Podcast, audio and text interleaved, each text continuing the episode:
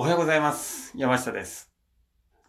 今日も職場の教養から素敵なお話をお届けしたいと思います。今日はですね、妻と一緒に有馬温泉に来ています。あいにくですね、天気は曇りなんですけども、金銭、銀銭に入りまして、少しリフレッシュした気持ちで今日を迎えています。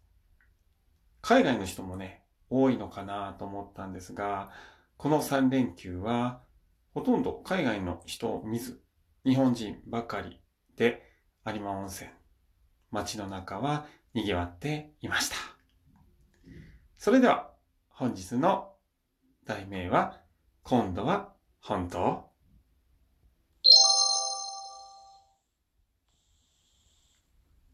信頼を失うのは一瞬。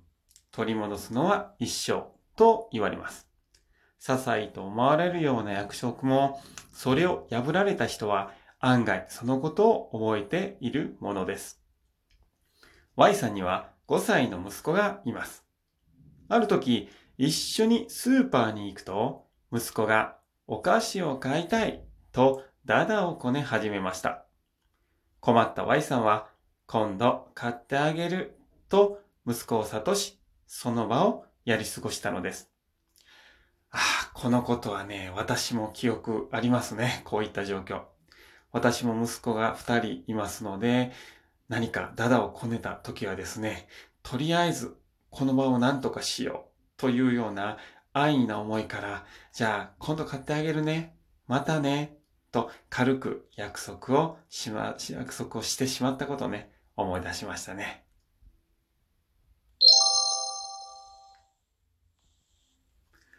そのようなことはすっかり忘れていたある日、家族で外出しようとしていると、息子は遊園地に行きたいと言い出しました。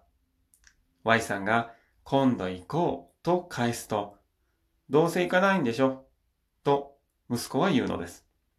理由を聞いてみると、お菓子を買ってくれなかったからと答えたようです。以前、今度買うという約束を保護したことで、父親が言う今度は嘘のサインだと思わせてしまったのです。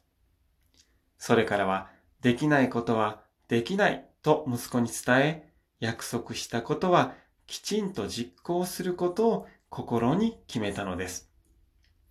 そうですね。こういったこと、子供というのはかなりしっかり覚えていますからね。きちんとその場その場で子供を諭すような言葉を考えたいなと思いました。